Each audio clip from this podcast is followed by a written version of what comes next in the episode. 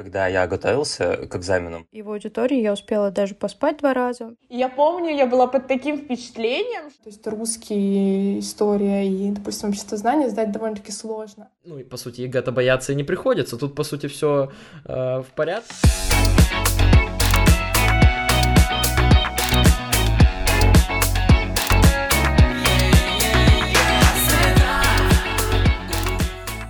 Всем привет! На связи онлайн-школа SmitUp. Мы приветствуем вас на нашем подкасте, посвященном ЕГЭ по истории.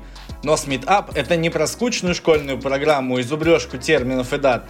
Мы поможем сделать ваш процесс подготовки к экзаменам интересным и приятным.